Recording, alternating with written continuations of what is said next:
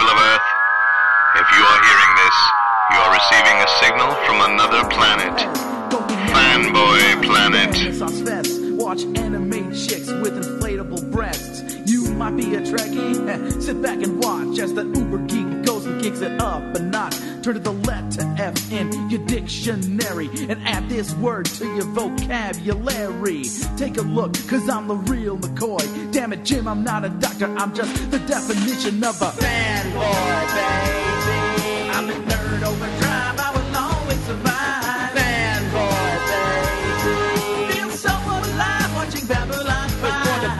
Listen up, fanboys. It's the Fanboy Planet Podcast.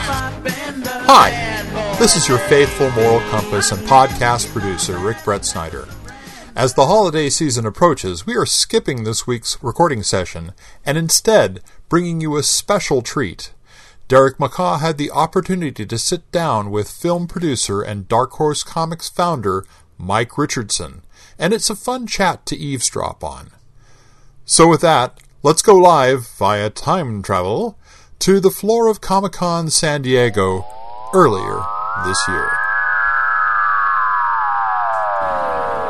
So here at Comic Con with Mike Re- Mike Richardson, the president, founder, any other title you'd like to give yourself for Dark Horse? A bunch of them. Yes, those are good enough. Whatever you want to have. Whatever you want.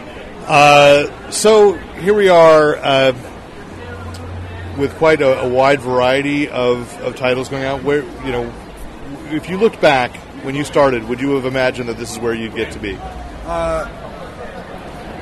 I'm a, I guess I'm an ultimate optimist. So yeah, I sort of saw that's where I wanted to go. I didn't. Who knows whether you actually achieve it, but you know, I just uh, get an idea and start moving forward, and you keep getting ideas as you go. So it's an evolving thing. So originally, when we started Dark Horse, it evolved out of my retail store. I actually quit my job, had a great job, and uh, my wife got pregnant, so I walked in and quit. Well, she sent me a teddy bear with balloons on it, so I walked in and quit my job. I had a great job because I had always wanted, knew I was going to start my own business. So as soon as I was starting to have kids, I wanted to keep the job because I was afraid I'd get stuck there. So I went and quit. We moved 150 miles away to a town we didn't know, Bend, Oregon, where we knew no one, and uh, I rented a 400 square foot space, and my wife was the uh, assistant to the president of. Uh, of uh, First Interstate Bank AmeriCard, and she quit her job. She'd been there for 10 years. I was 29, and she had worked there right out of high school, and went down to Bend and started a comic book shop. My friends actually practiced an intervention. Uh, they came down to Bend. The women took my wife out, and my friends tried to talk me into going back and taking my job and get rid of this crazy idea. So we started the store and uh, then started opening more stores. At one time, we had 10 locations, uh, actually, in three states. And uh, we still have the retail chain. We're slimmed down. That's uh, for those that don't know. Things from another world. Things world. from Another World. Started out as Pegasus Books. Started out as Pegasus Fantasy Books, and I had to change the name because uh, uh, people called for pornography. They thought Pegasus Fantasy Books, fantasy meant a lot different uh, thing. I found out than to some people than it does to me. So I had to get rid of that title. So then we, uh, you know, I have signings and writers and artists would come in, and all of them complain that we're working for Marvel and DC, that they're creating these characters and they didn't get to share in any of the ownership. So as a person who tries to think how, what, what's the next thing, I thought there's a company that pays the same rates as Marvel and DC does, and at the same time offers them ownership. Why wouldn't a creator, especially a name creator, for instance, say Frank Miller, uh, take that deal? Right. Frank Miller, an artist like Frank Miller, is going to make whatever he makes, no matter who publishes it. It's just a fact of life. The market knows him; he's a brand. So the first person that really uh, took me up on this offer was Paul Chadwick, who created a strip called Concrete, which, uh, when Paul was doing it regularly, um, made won Eisner every award, everything there was to win. Paul won those. So Paul and I have a long relationship. Uh, Concrete is sort of the mascot of our company. I always bring him out when we can, whenever it, uh, we're trying to say what what's the epitome of a creator-owned deal, and that's Paul right from the very first day. And Paul turned down a lot of. Uh, uh, maybe five or six of the biggest companies at the time when we started. Uh, once it, Concrete was launched, after they had all turned it down, he turned them down to stay with Dark Horse. So uh, we've been together ever since.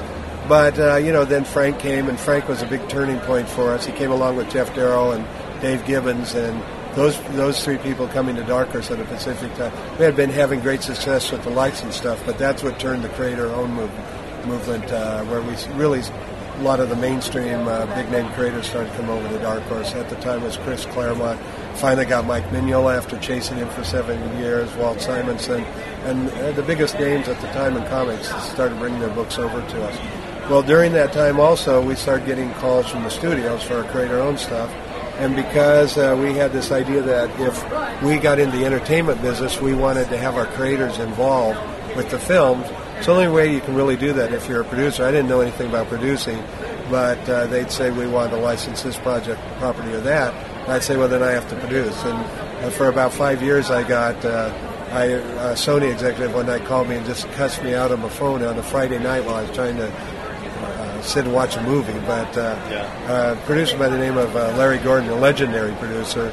Larry Gordon has done some of the greatest films, uh, Field of Dreams, for instance, and Die Hard, and all these films. Called me one day and said uh, he had been made aware of me by uh, uh, someone who worked for Lloyd Levin.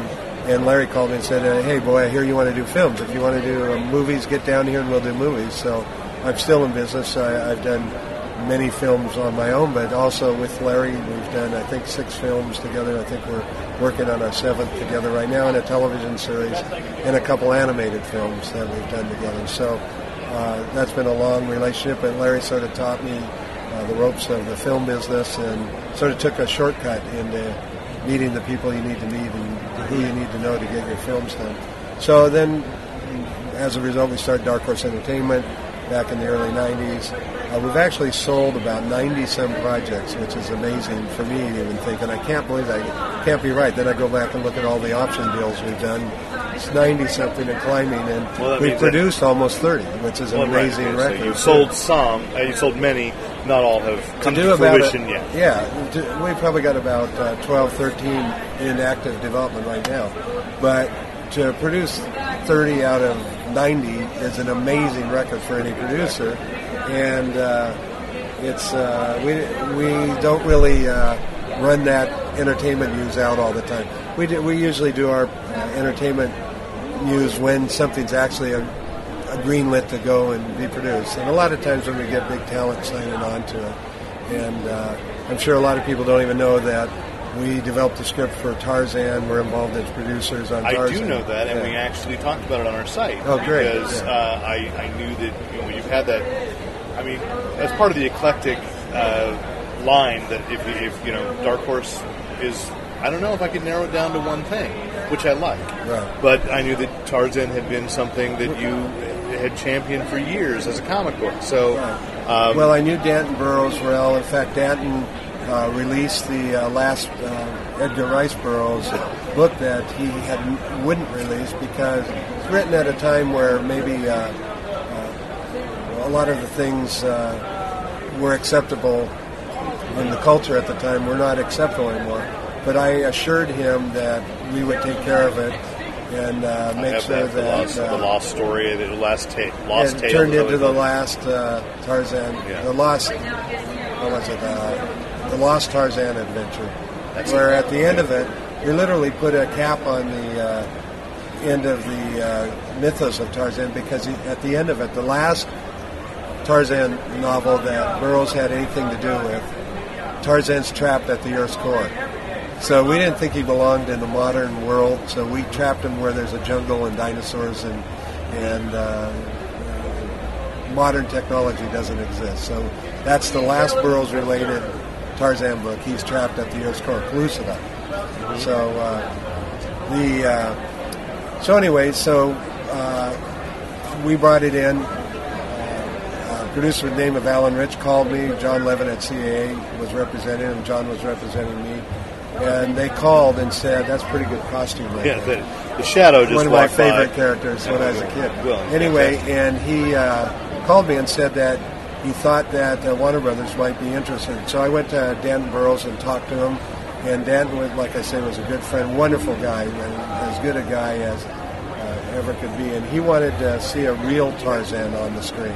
Not the me Tarzan, you Jane. I mean, the Yeah. Tarzan in the books could talk several languages. Oh, right. And I've read several of Was uh, heir to a fortune and was very intelligent. Uh, probably of all the movies, I think probably the Jock Mahoney uh, two films were probably the closest to the book Tarzan, even if the adventures weren't quite there. But uh, that was I love the casting. Yeah, Alexander yeah. Skarsgård. Oh yeah! I, oh, I great! couldn't Perfect. imagine a better one right Not now. a muscle man, but uh, lean. and mean. You Yeah. know, like Tarzan should have been. So uh, we brought it in, and then it got other producers got involved. It sort of got bogged down for about ten years, but then we got the opportunity to get back in. We developed the script over about nine months, um, based more on the direction that Danton wanted to go. So we're very excited about the film. How's that work against? Because there's a French company making a Be a completely different deal. That because it's a public domain. No, first- no, because that evolved. If you, uh, for some reason, Disney let the Tarzan rights to the animated film go.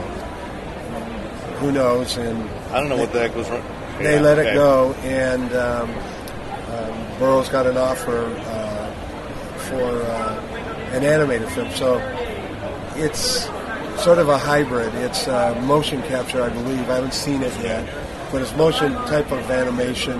I mean, maybe like Beowulf was Okay. and I, I don't think it's got even gotten uh, distribution over here. Well, and I don't want to promote them. I want to promote your version. yeah, I was just curious how but that But I think it's already out and gone. I don't know. you know. I keep seeing trailers, but that's it. You know, so um, but ours is big budget.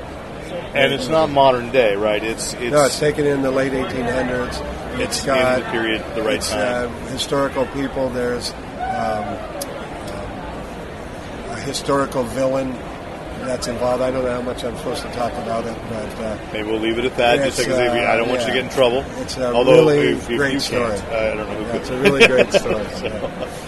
So that's and there you you've and I, as you're you're right. I think a lot of people don't know that Dark Horse goes through that, but but uh, I think it's a story that you know needs to be there, and I'm grateful for Dark Horse for that. You've also you you branch out. You've got licensed toys. You've got so much going on. Um, you know, what are you most excited about now, say, in the coming year for Dark Horse? Well, I, I look. I'm all the stuff we do. I it all comes. Everything gets initially brought to me to see if we want to do it. So I, anything we do, I wow, that could be really great. So whether it be the creators or the subject matter of the comics, I mean, we have something Resident Alien right now that we're just doing a deal for television, which was an idea that uh, Peter Hogan pitched at me, and I thought, wow, that is a great idea. So uh, Resident Alien evolved out of that discussion, and it's a great thing. It's about a guy who from another planet who's living here trying to stay hidden because if they actually find him, Right. They- but some he knows what'll do- happen to But him. some people do know. I mean, I yeah, I read, I read so some of it. He I comes down into he's he lives in this forested area, staying out of sight, but he's drawn into this murder mystery, which he has a natural um, curiosity about. So he gets involved in this thing, and it starts in a small little town where chances of him being um, discovered are small.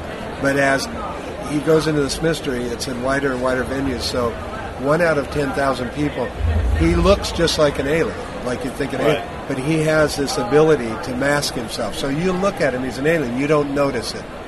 But one out of 10,000 people, that doesn't work. They see him as just as he is. So the wider the venue he's in, as this mystery's joined in, more chance he's going to be found. And what's going to happen? Well, meanwhile, the men in black have just pulled a ship out of the lake, and so uh, they're going to be looking for him. And so it's you've got what Murder She Wrote with E.T. I guess combined with that. So it's a great, good- uh, great good- idea and a fun project. line, yeah. And Resident Alien, you know, re- when a title can sell Yeah. a, a story, then you know you're onto something. When the title alone tells you yeah. what you're looking at, and people get it right away. When you're pitching this stuff, it's so important that they get it right away. I think Michael Eisner said if you didn't get it in 30 seconds, the rest of it was all wasted time when he was Right. hearing a pitch. Right. You talk about the high, the high concept. High concept. Um, you know, and then there is a, just you've got to touch on it because it, it's clearly you guys really changed. I think the level of quality of what, say, film and television adaptation to comics were. Obviously, with you know Star Wars, and you, you're capping a fantastic run. I mean, about 20 look, years. Somebody always argues with me when I say whatever Dark Horse did. There were creator-owned comics before Dark Horse, there were companies that did creator-owned comics long before Dark Horse. But I think the real movement in the creator ownership started with Dark Horse, and uh, some of the other publishers have gotten angry at me for saying that. But the truth is, we offered a unique deal, not a standard contract, to every creator. We negotiated every deal with every creator. And the thing that made us different, I believe, is that not only could a creator take his book anytime he wanted, uh, many of the other people did this part of it or that part of it. It's true. We weren't the first one. But we paid Marvel and DC page rates for creators to create their own book and own it and leave whenever they wanted. I don't think anybody did that, and that's what I think changed the landscape. Because creators before, if you went to Star Reaches or some of the other companies, you didn't really get paid anything. We paid them the regular rate on time, and then they could still own it and go wherever they wanted. So I think that allowed a lot of creators who were reluctant to do go into the creator uh, pool. And if you look at the time, there weren't that many creators doing it. Well, out of that, when Frank Miller came, that opened the floodgates Right, right. Look, we talked to the image guys in the early days. Whatever story you hear about how it started, they were talking to us. We couldn't make a deal. We, could not make a deal. They wanted a certain deal. We wouldn't do it, so they started their own company. Uh, They went with another company, uh, actually. Malibu first, Malibu right. at first. But we were in touch. I talked to Todd all the way through. Todd act, actually asked me advice on what would happen if he pulled out of there, and I said, if you pull out of there and it doesn't work, they're just going to pay you twice as much to come back. So you're at no risk. If you're a name creator with talent, you you have no reason to worry. And so, you know, Image came out of that. All of that was started because all the guys, when uh, Frank came then to Dark Horse, it was like the established guard. The Image were all the new guys, you know, Yeah. all the guys that were just hitting the scene and hot, great talent going over there. So, and then it just snowballed out. So, you know, not trying to take credit for anything, but I think Dark Horse did spearhead the, the big movement towards uh, creator ownership. But at the same time, when we started, we, we would get these uh, books that were like Paulsbrook, huge uh, cadoos for from the critics, awards. All our books were getting awards. But uh, I think our best-selling book sold 30,000 copies, and in those days, books were selling hundreds of Well, yeah, thirty thousand now would be great, but 30,000 now is a hit. yeah, 30,000 in those days was on the verge, if it was Marvel or DC, it was canceled immediately. Uh, Marvel had a policy back then, I think, that anything under 100,000 got canceled. Now there's been mo- months where not a single book has sold over 100,000 comic. yeah, So um, what we wanted, we were trying to figure out what what do we do. Well, then we started talking about uh, movies based on film, and we thought, God, what a great area to go. And before Dark Horse, I think for the most part, again, I'm generalizing. Don't anybody write me a letter. But before Dark Horse, if you look at the books, there were adaptations. Sometimes the adaptations were good, like Walt Simonson did the first Aliens, great that was great. adaptation. That was great adaptation. Uh, but most of the times, the books you go back to Dell and to Marvel, uh, they were get somebody to do it and count on the title to sell the book. right, Who's available? right. They didn't own them. They get in, get out. We had a different approach. When we were thinking about it, it was from being two true film fans, genre fans, and we wanted to do the sequel. Wow, if we can get the license, now we can write the our ending to the story, or our next chapter story, just the way we want. Wow, that was great power in those days, and nobody was really Yeah. doing that. So we did Aliens, hundreds of thousands. Then Yeah. we were looking for another one. We did Predator, hundreds of thousands. Then we did Alien versus Predator, peanut butter and the chocolate, whatever, however Yeah, that goes. Hundreds and hundreds and hundreds and hundreds of Did you get a piece of that when it became a film franchise? I was a producer on You it. were, okay, Well, I wrote good. the original movie treatment for it. Oh, no, so, yeah. So, well, and great. Randy wrote the comics. I wrote the treatment, brought it to Larry Gordon, and eventually that evolved in me being one of the producers on the project. So um, we, uh, um, then it was Terminator and Right. Star Wars, and you know we kept doing it. Now you see pretty much all the companies doing licensing comics copying our model. Right. I was t- I was told that uh, one of the he's now a publisher at one of the companies, but I was told that he, in between companies, actually became a consultant. He studied our model for two years, the Dark Horse model for aspiring comic book startup, and then went and was hired to go around and teach our model after So if you look, there's a lot of companies that have a certain amount of No, credit, and and I still certain amount of I do credit license. you guys. Uh, you know, I, as you say, there were a few one-offs here and there where Yeah. it was very interesting, like Walzheim's in, but you you raised the bar on how this was Yeah, I think so. I think we did. So now, as we talk about, like sales are very different than they were 20 years ago. This convention is a huge. Media It, it, it is a celebration of the popular it's not arts. really a comic book convention. No. So what? What is still like your great white whale? What still excites you about this place or, or where media is going? I have to be honest, I don't get that excited about coming to San Diego after 28 years, except for the people I see. It's so crowded and it's so gives us a good opportunity. You see, our booth gets better year by year. We get to promote all of these uh, great projects, but um, it's a real media circus, you know. Well, It let's really take it away from Comic Con, but, but I mean, where you've gone on to online publishing. There's been some Yeah, digital. We're the only company that's set up our own digital storefront for the sales of our comics. Most of them uh, use Comixology. Uh, I think Marvel's about to follow suit. could be. Yeah, I'm Uh, sure Disney will. Uh, Right. I've heard rumors that Disney's. So what's in the next move for Dark Horse? So we've got a lot of things coming up. We've got an announcement coming up very soon that we're just trying to close the uh, deal on uh, that has to do with digital and the internet, and uh, uh, that's coming soon. Uh, look, we try to stay out.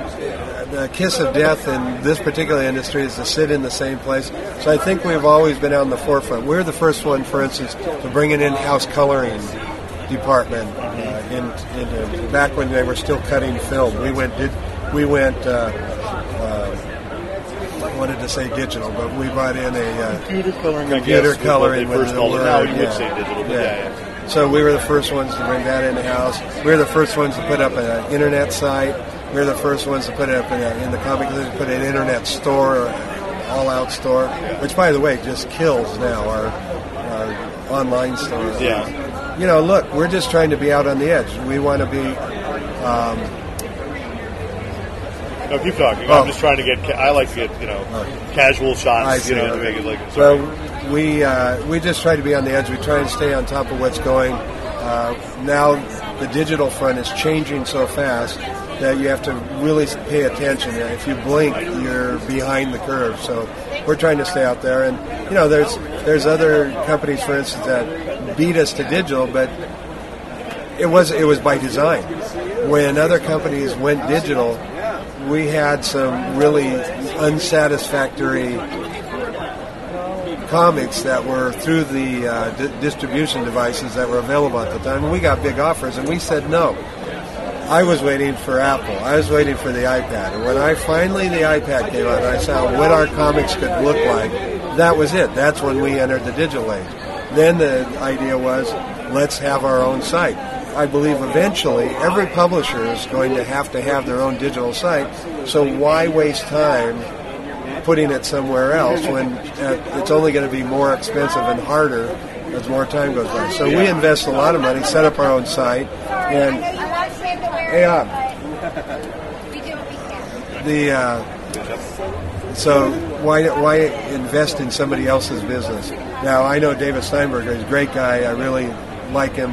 We, we're trying to figure out somehow to work with Comixology, or I should say, Comixology Amazon right now. Yeah. But that's how fast the landscape changes in this Yeah. digital. It's not really caught the traction that it will at some point. Uh, we see bigger sales every month. Uh, they continue to grow, and they will continue to grow. And uh, the uh, I'm sorry, a lot of people standing around. No, no, no, I know. That's So- a that's a, the good thing is it's the sign of a successful booth, right? Yeah. So anyway, so look, it all excites me. The idea of growing Dark Horse, we hit a mark that I've been waiting for for a long time last year, and uh, financially, and now we're going to the next mark, and uh, it's exciting to find the ways that we can do. Our new deal with uh, um, Random Random House, Penguin Random House, has we can't believe. Uh, we sold out immediately of 40 graphic novels in the first couple weeks. Literally had to go back to press that the new channels that they found for our book. So that's exciting. The new creators we're signing. Uh, obviously, Chuck's Fight Club 2 is crazy exciting. Uh, only place it's going to appear is in the graphic novel. Which one again? Fight Club 2. Oh, right. Yes. By the original Sorry. author, Yes. Chuck Palahniuk. yeah. the uh, so the ex- the projects, the comic project. Geof Darrow's uh, brought back Big Guy and Rusty for the relaunch of Dark Horse Presents, where we went to a smaller format. Um, the uh, um, uh, what else? The growth of the digital site, the new films we have. You ask me what excites me. It all excites me. It's uh, it's it's the excitement of being with a vibrant, growing company. You know, and it's still growing after what 28 years. You know, we're still growing. That's great. I hope it's If we start going the other way, I'll stop being excited. okay. Well, thank you so much.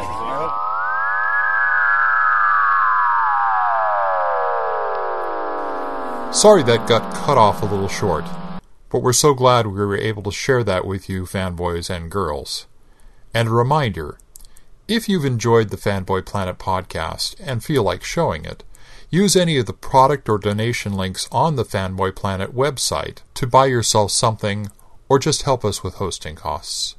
As always, we want you to support your local brick and mortar stores, but if you're unable to find the same item locally, please help us out while you treat yourselves to something nice. As always, this is Rick Brett Snyder reminding you to use your powers only for good.